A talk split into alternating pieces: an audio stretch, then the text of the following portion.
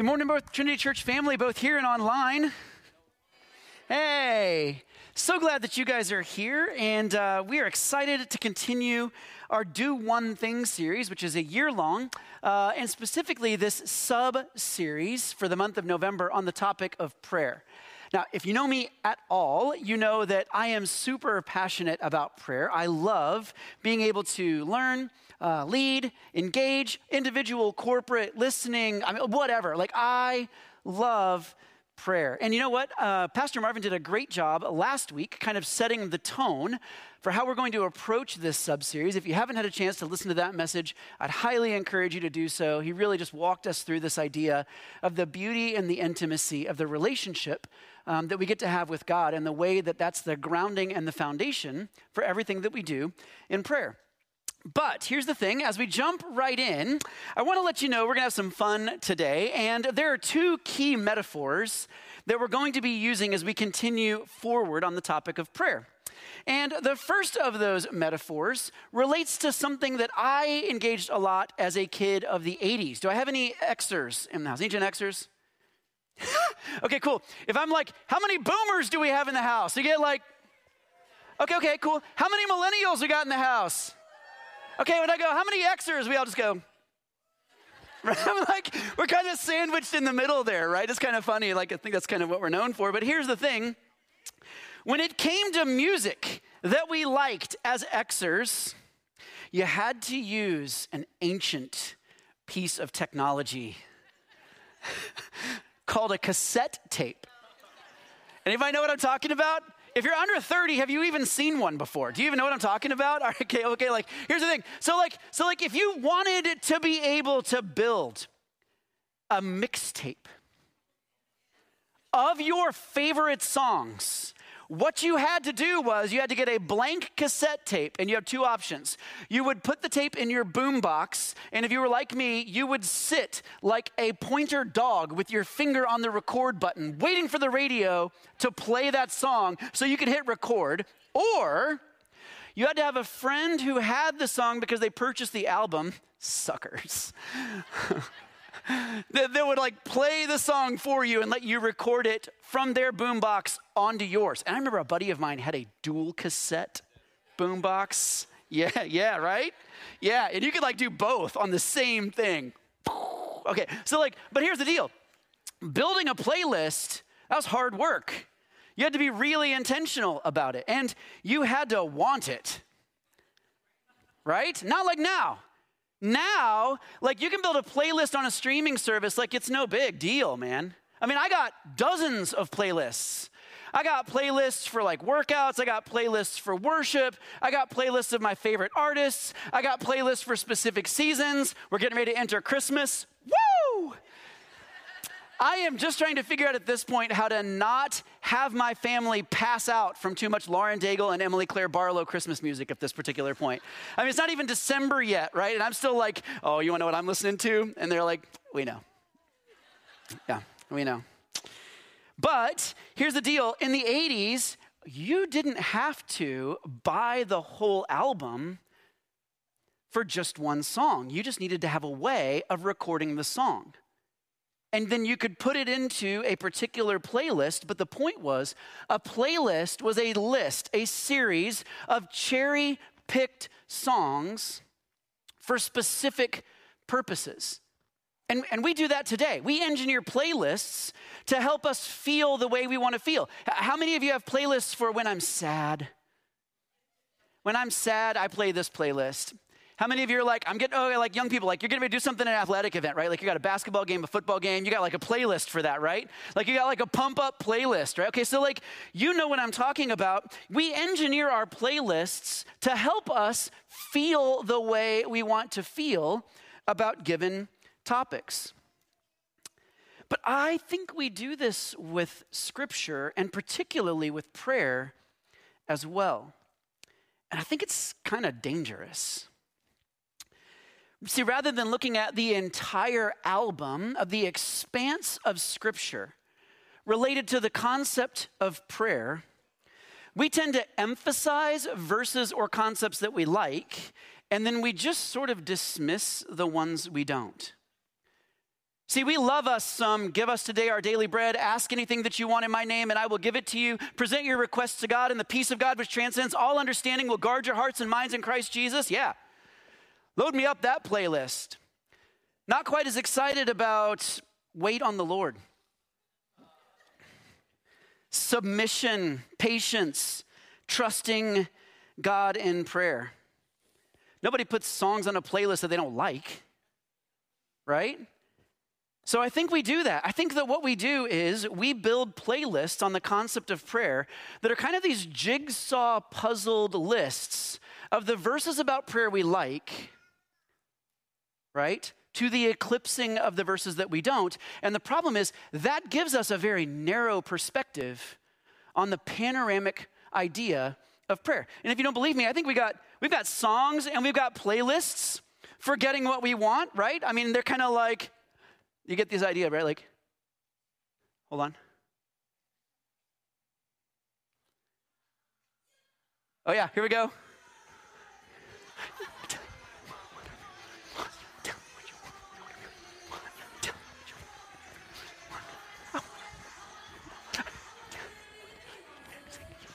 Right? Right?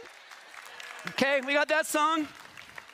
We got like a song for the specifics of like when you really are being persistent in prayer.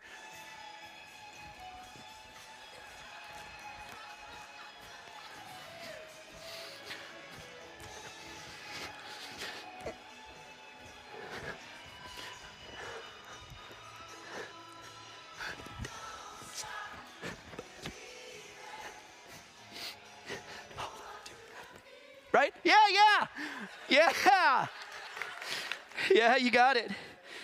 And when we're like looking for like, you know, I just want God to tell me what to do. I mean, I'm just, I'm like, I'm looking for direction. You know, I'm just really hoping for.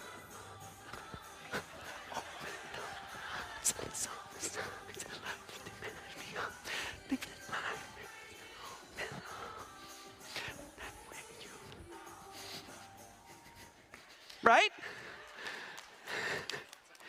That's just a few. Come on, anybody else do that? Is it just me? All right, okay. Okay. But here's the deal when we do that, we reduce prayer to bumper stickers and throw pillows. And we forget that there's way more to it. And what's worse, then we get mad at God when He doesn't respond the way we want to, because we usually say something like this God, these are your songs. These are your words. I'm just singing your songs. Come on, what's going on? I mean, it's right there in Scripture. Get with the program. but I also think that there are certain denominations and certain brands of theology, man, they take this to an extreme. I have a buddy here on staff who spent uh, a long time with a denomination that uh, you might kind of know under like that sort of umbrella of like prosperity gospel. You might hear it as like the name it, claim it kind of gospel, right? Which, is, which takes this handful of verses about prayer and says that if you just believe enough, if you just demand enough, if you just claim enough, then somehow, either because you have worn him down or because he is legally obligated to, God will just give you whatever it is that you want. He's obligated to. And the problem is that doesn't fit the broader panorama of prayer in the scriptures. But if you've been told that, and you've prayed and you've prayed and you've prayed and you've not stopped believing.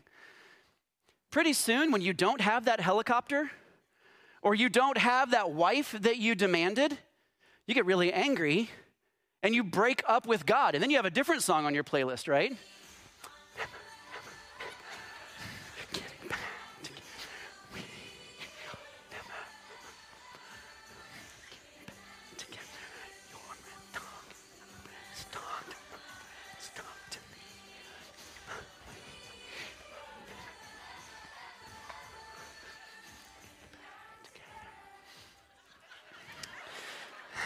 Right? That's dangerous, friends. But it is what happens when we build prayer playlists independent of the broader movement of what Scripture has to say about prayer. And that's what takes us to where we're going to be focusing this morning.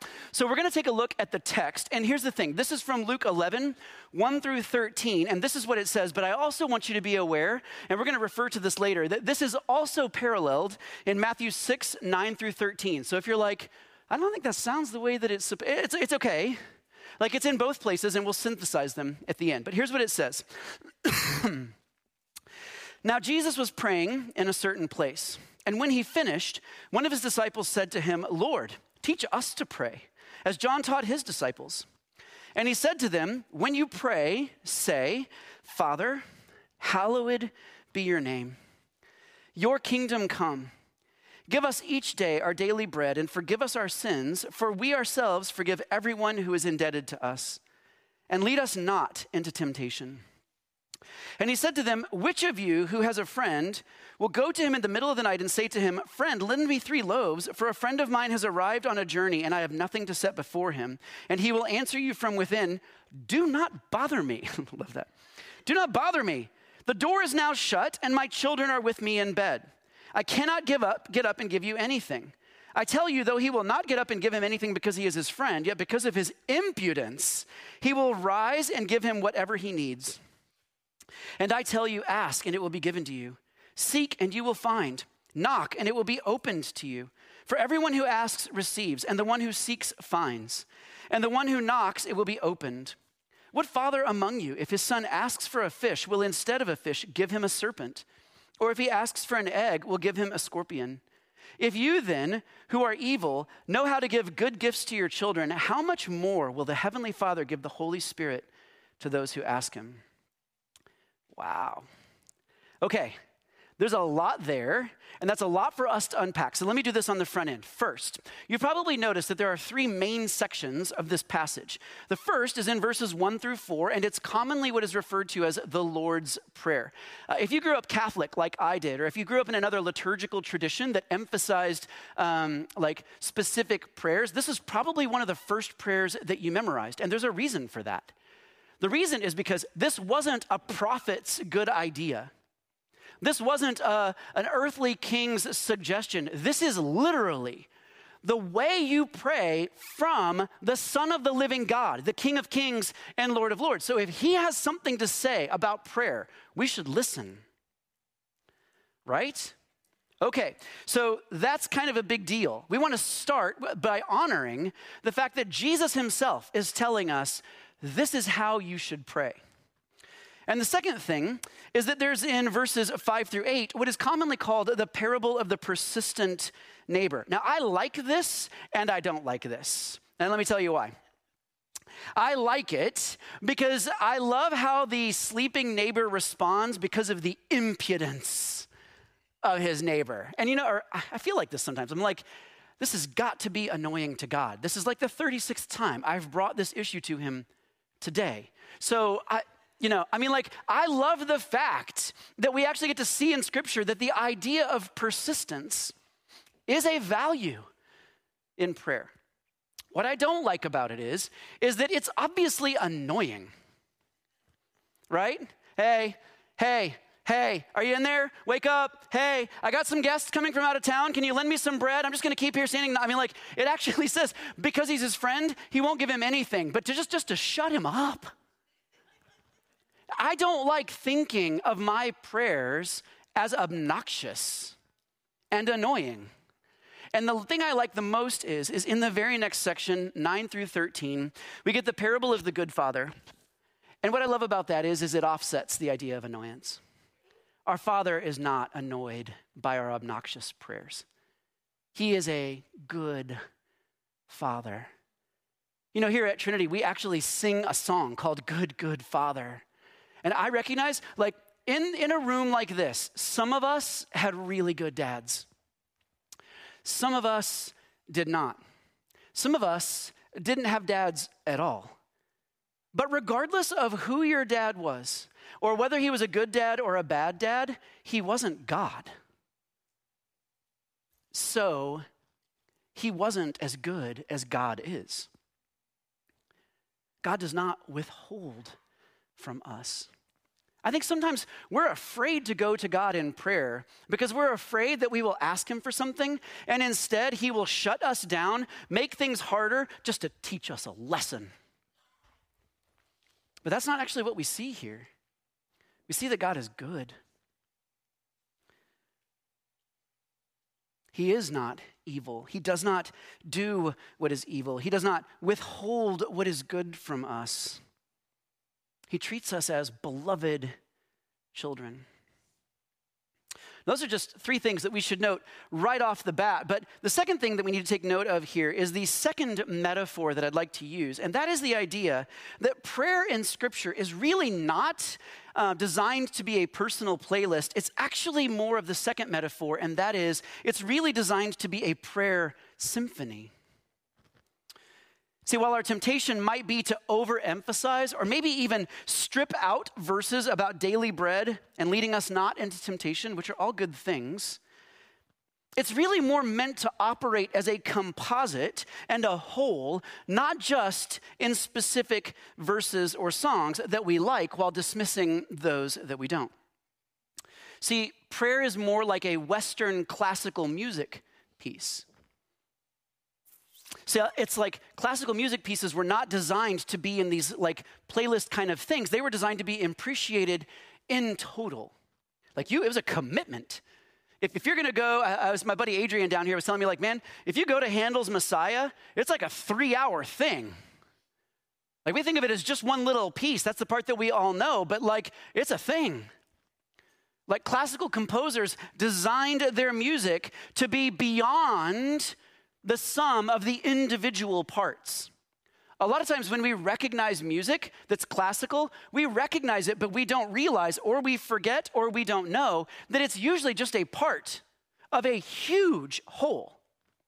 And oftentimes, there will be a keystone piece somewhere in there that is the like linchpin for the whole thing. And it gets stated over and over. It gets repeated. It gets expanded and contracted and tethered and anchored to and moved beyond and then come back to. It's this, it's this thing that's meant to have a flow that expands beyond even just one set of tunes or even one movement. It goes, it goes on. It's, it's, it's more expansive.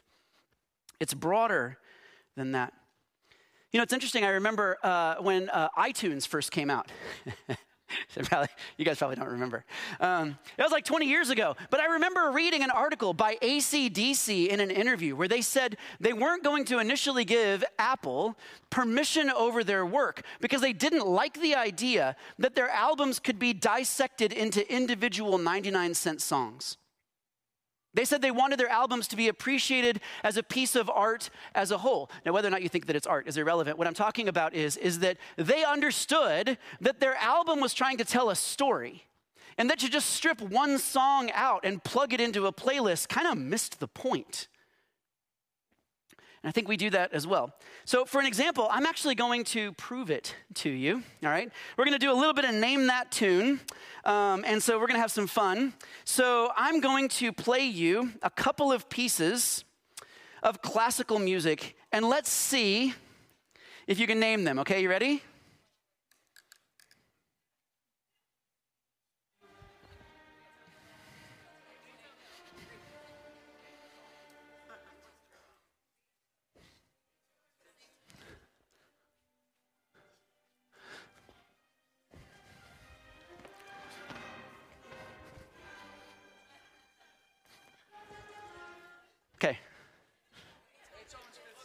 Beethoven.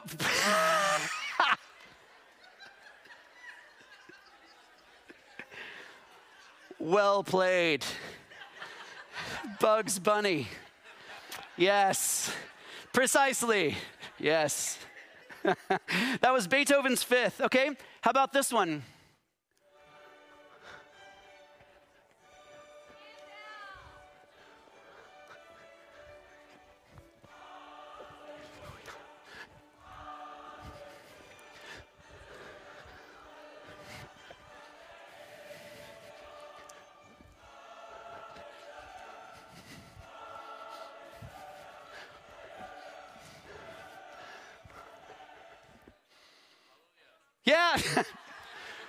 Very well done. Yes. What is that from? Handel's Messiah, great. How about this one? This one is Dave Maxey's favorite. You need to go and make sure you ask Dave Maxey why this one's his favorite. Okay, ready? Here we go.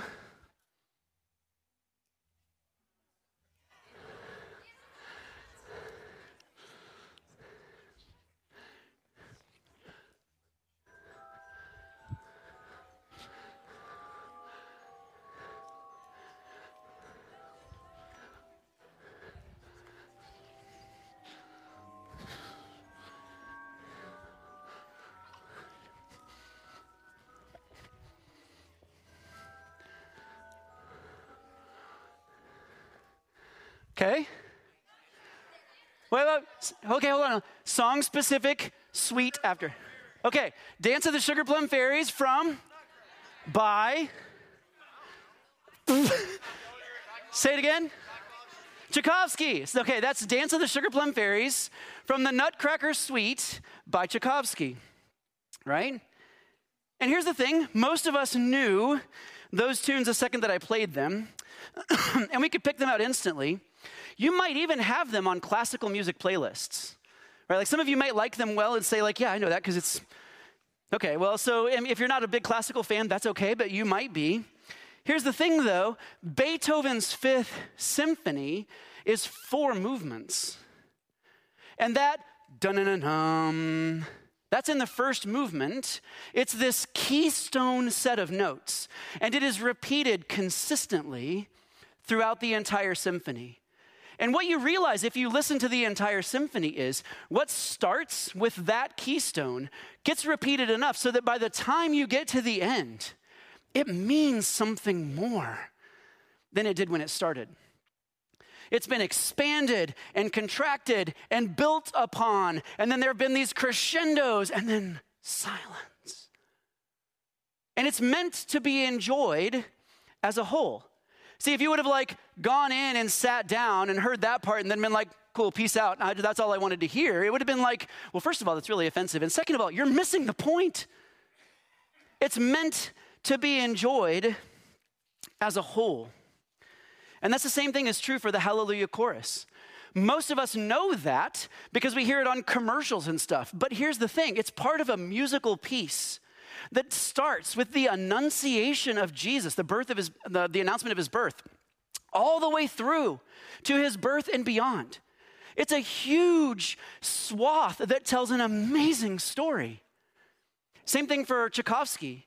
Like, if that's the only part of, this, of the Nutcracker Suite that you know, then you miss the broader story about a young girl who meets an enchanted prince who's fighting against the Mouse King who gets liberated from his enchantment and becomes a prince. Like, you just miss all of that. We just think of it as like, oh yeah, that was cool. My little sister danced to that one time. It was fine. Anyway, moved on and played video games after that. It's like, hey, you missed it. And, and I think that we do that sometimes with prayer. You see, it's meant to be a symphony. It's meant to understand that there are parts where the people of God in Psalms praise God for his protection over them. And then they drop to where have you gone? Why have you left us? Why have you abandoned us? They move into seeing him miraculously deliver them at the Red Sea and then have them get crushed by the Canaanites at Ai. We, we, we see these amazing stories and beautiful notes of what it means to bring ourselves fully to God in the totality of who we are, knowing that He hears us and that He sees us and that He responds. And then we hear His own Son in the garden say, I don't want to do this. And He goes to the cross anyway.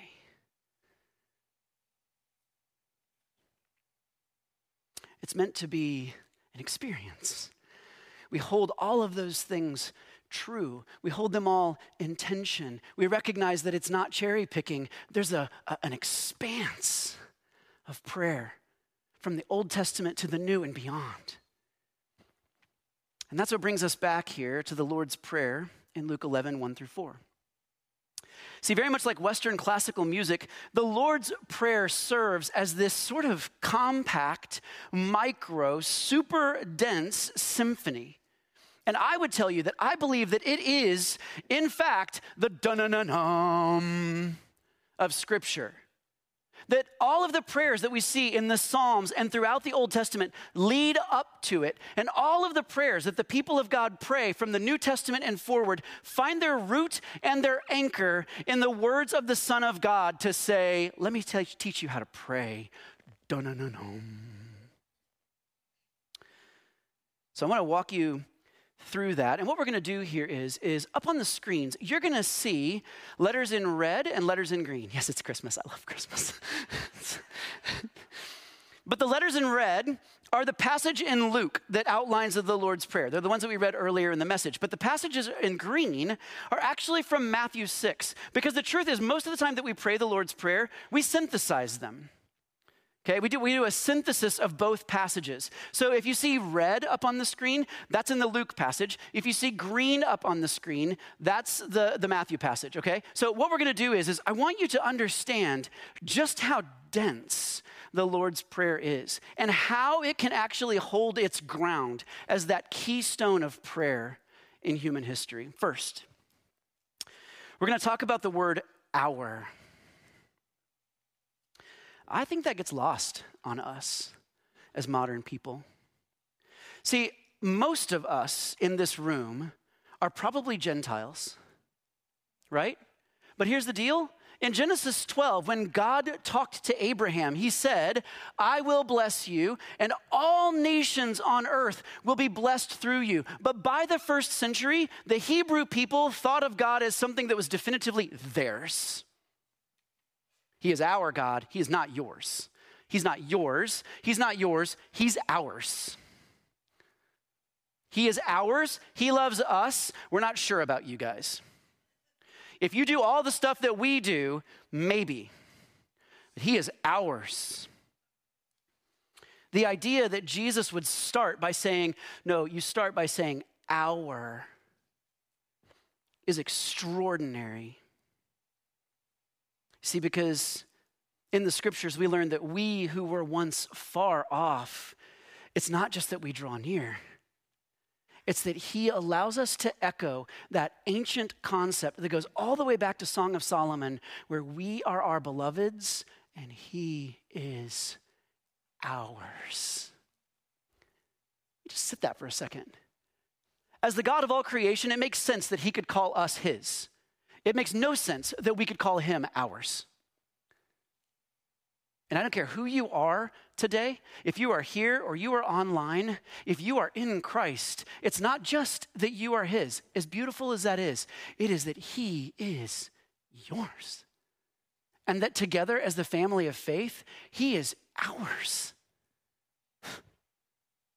Does that blow your mind? blows my mind. The God of all creation says, You can call me yours. Wow. And what's more than that, we get to call him Father.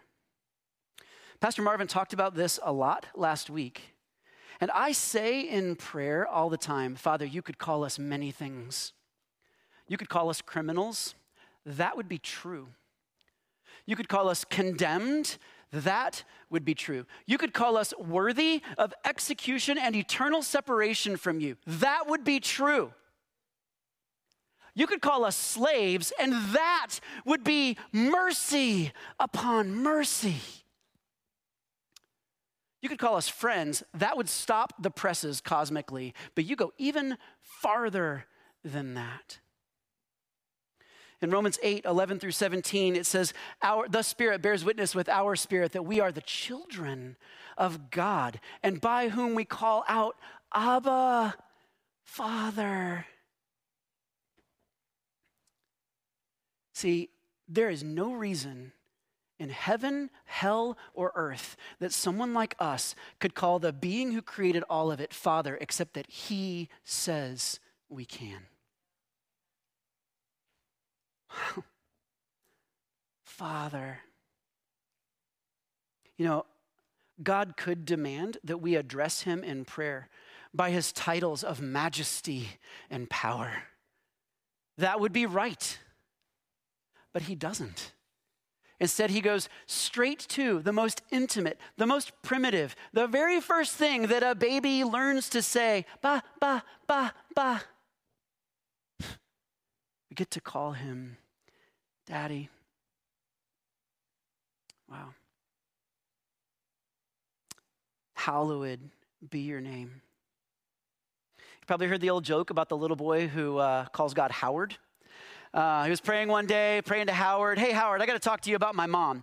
Hey, Howard, why did you let my grandmother die? And a pastor overheard him and sat down with the little boy thinking he would correct him and said, Son, can I just ask you, what? why do you call God Howard? And the little boy looked at him and was like, Because that's his name.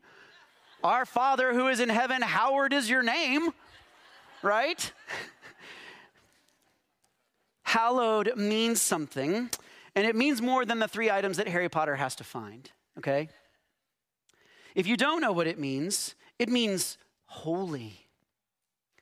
Holy means set apart, other than, transcendent. God became like us in sending Jesus as his son, according to Philippians 2, but he is also not us. His ways are not our ways. He is set apart, holy other. You see, as in- infinitely beautiful as it is that we get to call him Abba, he is also holy. And we should never confuse the fact that even though the God of the universe lets us call him daddy, he is not one of us. He is beyond us, wholly other than us. And even his name is holy. Even his name. You know, when I was in Bible college decades ago, um, I had a young Messianic Jewish woman in one of my classes, and I remember looking over her shoulder one day, and I would see that when she would write the word God, G O D, she would write it as G underscore D. And I remember asking, I was like, why do you do that? And she said, My people for generations have refused to speak the name of God lightly. And so this is a way for me to remember. Every time I write it, I'm not writing it flippantly. I'm not even writing it so that it just shows up in normal parlance. I am writing it in a way that allows me, as a Hebrew Christian, to say, even my Father's name is holy. And I do not take it lightly. There's a reason why the fourth commandment is, Thou shalt not take the name of the Lord thy God in vain. God is holy. He is so holy that even his name is holy. He is more than his name, but even his name is set apart, beyond, transcendent to, and wholly other than we are. I think it's interesting to note that the next line is, Your kingdom come. You see, after we have set up by being able to say, Our Father, hallowed is your name, we are then in a position where we can actually start to orient around the idea of how do we engage the most central idea in the New Testament, which is the kingdom of the living God. Your kingdom come. Isn't it great that it doesn't say our kingdom come? See, in our hyper narcissistic world, I do think that the temptation is often to think that the idea is that God's job is to bring about our individual little kingdoms to do what we think is best, preferably with winning lottery tickets. Right?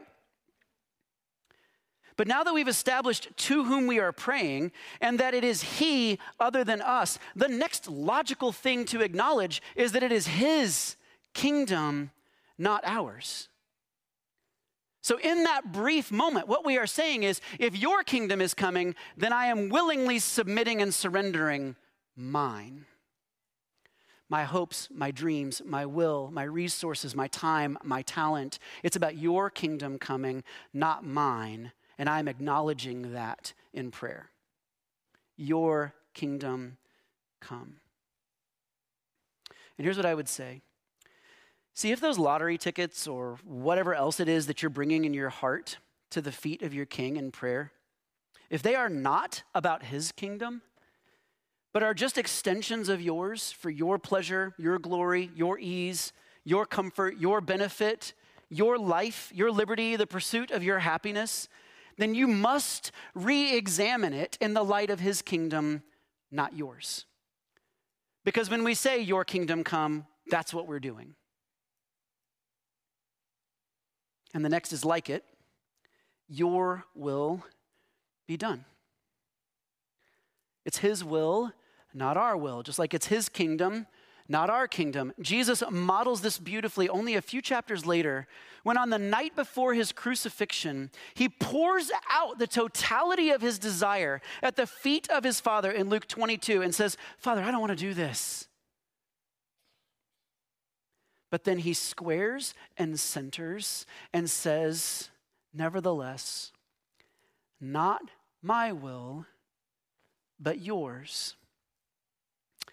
Here's the thing, guys I am a big fan of bringing the totality of my emotion to the feet of God. God gave you. He gave you thoughts, He gave you emotions, He gave you desires, and we are supposed to bring them to Him. He sees and knows them anyway.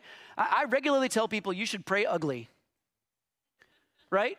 He sees it anyway. I know far too many Christians who like, okay, is it thee or is it thou? I can't remember. And then I'm, oh, oh Lord, wouldst that thouest? No, that's, that's not. Be like, stop that.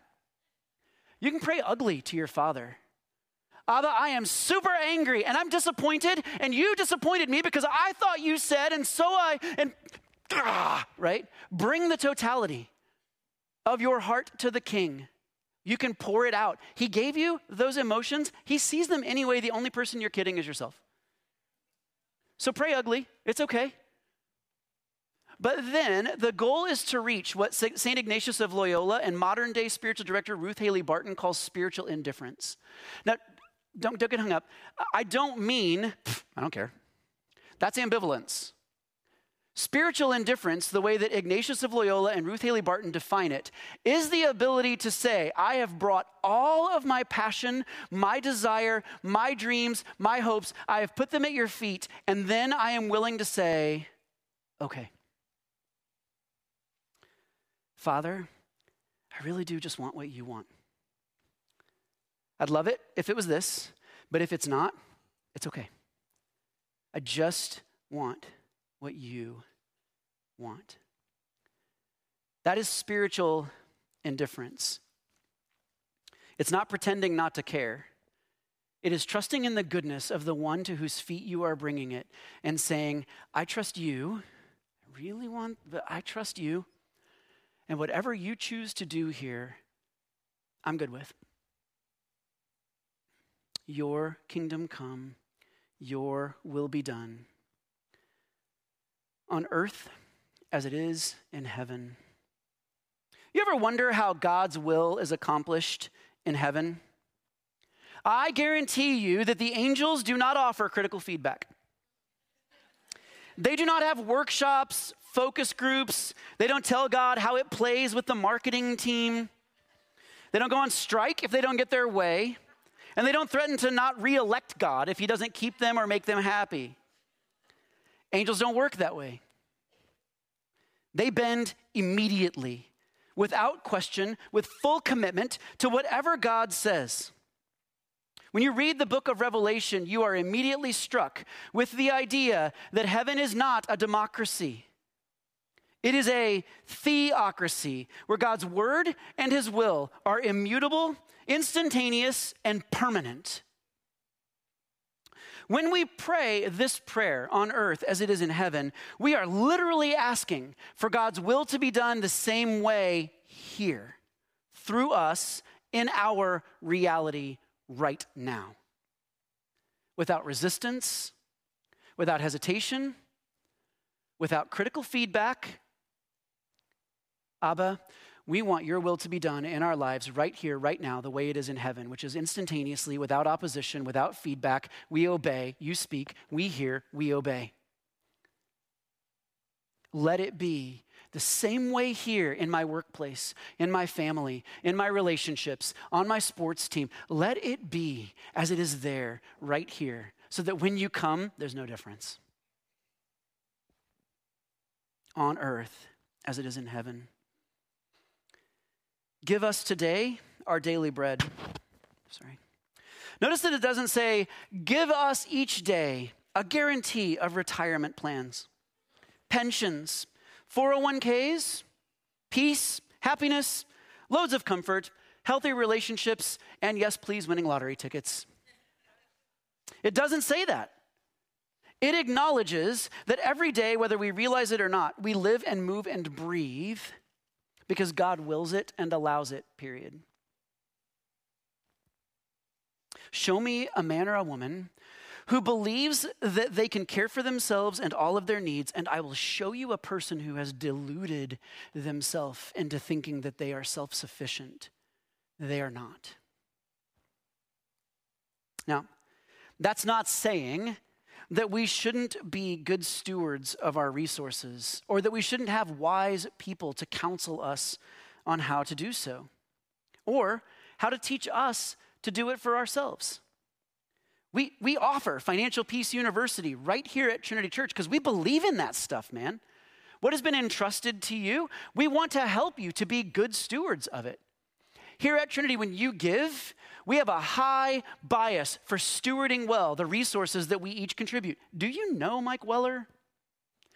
Mike Weller was a CPA for 30 years. He and Jill work hard to be able to make sure that we have transparency and that we actually do and know things to be able to make sure that everything that we do is not only above board, but it honors God and it honors us. And here's the deal they know stuff about money I don't even know or get.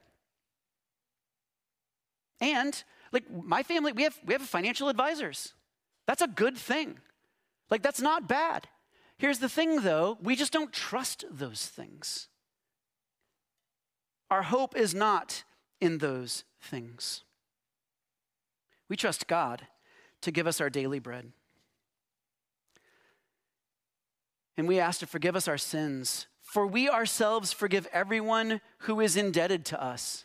I mean, of course, right? I mean, of course we do that. Of course we forgive as we have been forgiven. I mean, as followers of Jesus, I mean, it's just kind of a given, right? Father, forgive us as we forgive others. This is very interesting to me. Forgiveness is so important in the kingdom of God that it makes it into the symphony of the Lord's Prayer. And it's the only part of the prayer where there's any kind of contingency mentioned. Father, forgive us as we, because we, for we. Forgive us because, of course, we're doing this with others. Forgive us our sins because we are forgiving one another. That's just a given in the kingdom of God. See, in Matthew 18, 21 through 35, there's a parable of the wicked servant. Maybe you've heard this parable. Jesus tells a story about a servant who owed a huge sum of money to his master. And he went to his master and he pled and said, Please, just be patient with me. And you know what the master did? He forgave him the entire thing. I mean, it was years and years worth of wages. I mean, like, he just forgave the whole thing. And then that servant went and found another servant who just owed him a couple of bucks. And that servant said the same thing. Hey, please be patient with me. I'll pay it back. And instead, the servant grabs him and says, Pay what you owe me. And then he throws him in prison. And when the master hears about it, he has that servant brought, the wicked servant, the one who refused to forgive his fellow servant. And he says, You wicked servant. I forgave you this immense debt, and you couldn't even forgive your fellow servant a couple of bucks? Yeah, it's important. We don't have time to unpack that parable, but the core idea is, is that forgiveness is a central theme in the gospel of Jesus Christ. So central that it makes its way into the way we are supposed to engage the God we love, serve, follow, and worship. We have to forgive others when they sin against us. It is an assumed given, and it's important. That's why it's here and lead us not into temptation. I, I think sometimes we think, like, why? Because is he going to? I mean, like, why do I have to ask him not to do that? Is he like, oh man, I got all kinds of traps and snares for you. If you don't ask me, whoo, it's going to be a day for you, I tell you. It's not like that. See, what we're really asking here is, is we're asking the Father to steer us around the things that we are going to be tempted by. You see, you do have an enemy. And He is laying stuff in your way. And we are asking the Father to steer us around that stuff because He knows what we are especially sensitive and susceptible to. See, in James 1:13 it says God is not tempted, nor does he tempt anyone. God is not tempted, nor does he tempt anyone. So we're asking him to lead us away from it when he sees us walking toward it. And you know what? The back half of that verse is actually, but each man is tempted when? By his own evil desires. He is dragged away and enticed. And then, after desire has conceived, it gives birth to sin. And sin, when it is full grown, gives birth to death. That is a potent image, isn't it? If you're a fan of the Aliens cinematic universe, whenever I read that verse, I think of like eggs and face huggers and like giant eight foot tall, like acid slime dripping space cockroaches. I mean, it's like, I'm like, it's a potent image for me, man. I don't want to go near anything that is going to gestate inside me and then kill me when it comes to fruition. So I am asking my Father, steer me around that stuff. Lead me not into it. I'll do it on my own. Like, if you're not, like, I, am fully giving you permission to steer me around that stuff because left on my own devices, I'll just go blundering into it. And I don't want to. But deliver us from evil. And yes, absolutely. Please deliver us from evil. I want to remind you that God is the only one who can. See, in our culture, I think we trust a lot of other things to deliver us from evil. We trust our military, our economics, our politics, our advantages, our education, our affluence, our technology, our opportunities, and our independence. But when we pray this prayer, just like our daily bread, we acknowledge that it is only God alone who can deliver us from evil, both now and also at judgment. So we ask, would you deliver us from evil. Our hope is in Him alone. Deliver us from evil.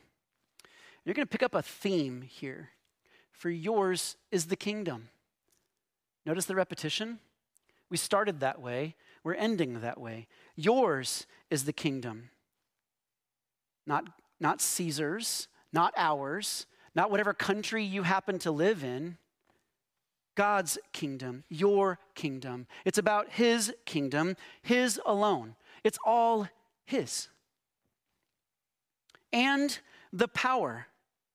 It's all His power. It always has been, it is now, it always will be. And by the way, so is the glory. Brothers and sisters, our name will not be lifted up for long, but His name will be lifted up forever. Everything that we do is for His glory. Our joy is that we get to be part of the broader story that He is telling across all of history. But make no mistake, it's His story and it's His glory. It's for Him. And it's forever. There's no term limits to God's authority. He doesn't go up for reelection at some point. There's no voting involved. He is king, period, forever. And for we who are in Christ, we actually get to be part of that. Isn't that good news? That's what gospel means. Gospel means good news. This is the God we serve. He is our Father. His kingdom is coming, and it will be forever. And we end it with Amen. Do you know the word amen just means so be it? My dog Dresden thinks it means that the prayer is over. See, um, I go to bed before my wife usually, but we pray together beforehand. My wife stays up way later than I do. So we pray together, um, and my dog comes in with us, and he kind of curls up on the, so- or on the mattress with us, and then we pray together. And then when I say amen, that's his signal that it's time to get up and go into the living room. Right? Like that's what he thinks it means. Like amen is the signal to get up and go into the living room with mom right? That's not what it means. It means so be it. It's actually not an ending, it's a beginning, it's a starter pistol. What we're really saying is this thing we just prayed, so be it. Here and now, we'll go get busy. It is a salute that says, Yes, sir. Your kingdom come, we'll get right on that. Your will be done, on it. Here on earth as it is in heaven, got it. Right now. Amen. So be it. Right here, right now. You want me to go have dinner with that neighbor down the street who doesn't know you? On it. You want me to go help fix that single mom's brakes? Got it. You want me to give money to that thing that's going on on the other side of the world? How much? You want me to go, like, I'm on it. So be it. Amen. It's not over, it's just starting. It says, hooah. Heard, understood, acknowledged. That's what it means. I wonder what that'd be like if we ended our prayers with hooah. right? That'd be kind of interesting, wouldn't it? That's the Lord's Prayer, brothers and sisters. And that's why, that's why it is the dun dun dun of history. It's why it is that repeated keystone that we get a chance to be able to see expand and contract and move and lift and crescendo and drop and silent. Like, it's why we get a chance to be able to see it like that because it is this beautiful centerpiece that encapsulates everything that we bring to the Father and everything that He speaks and says over us. It's beautiful. Now, what about the parable of the good father and the parable of the, um, of the persistent um, neighbor? Those are beautiful too. They get to add texture. They get to add other notes that envelop around the Lord's Prayer. They are things that we get to chance to see that this is what prayer looks like and what it means. And it does include times where we get to actually be persistent where we get to rest in his goodness. But it's part of the symphony, guys. So here's how we're going to end our time. And you're going to see how we're going to do this together. What we're going to do is we're going to pray the Lord's Prayer together, but we're going to do it in a way that I want to offer to you is something that you can do this week. And it's, it's what I just call amplification. If any of you have ever read an amplified Bible, it's like the verses are nine times longer than they should be right? And the reason for that is because there is this amplification of the concept. So, so you're going to see how it works. What we're going to do is, is we're going to pray a section, and then I'm going to amplify it. So we'll start with like our Father, and then I'm going to pray after that. So we'll all say our Father together. I'll cue you. I'll say something like, and then we all said together, and then we'll say like our Father, and then I'll pray. But I would encourage you this week to take the Lord's Prayer or to take any one of the Psalms and pray it this way. Stop, break it into sections, and say, what does that really mean? Pray it like that. The Lord is my shepherd. What does that mean? Well, first of all, He's the Lord, and He's mine. And he's my shepherd. And that means, and like, you can pray like that. You'll see, you'll, you'll kind of get how it works. But this is what we're gonna do. First, I'm gonna encourage you, much like Margaret did at the very beginning, to get in a posture that is comfortable for you and that is prayerful for you. That might be kneeling. That might be standing. That might be sitting. It's okay. Don't worry. Like, like the only thing that's important is that you can see the screen.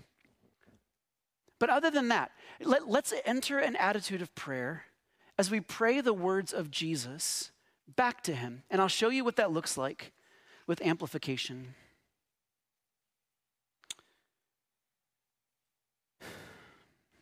Okay, here we go.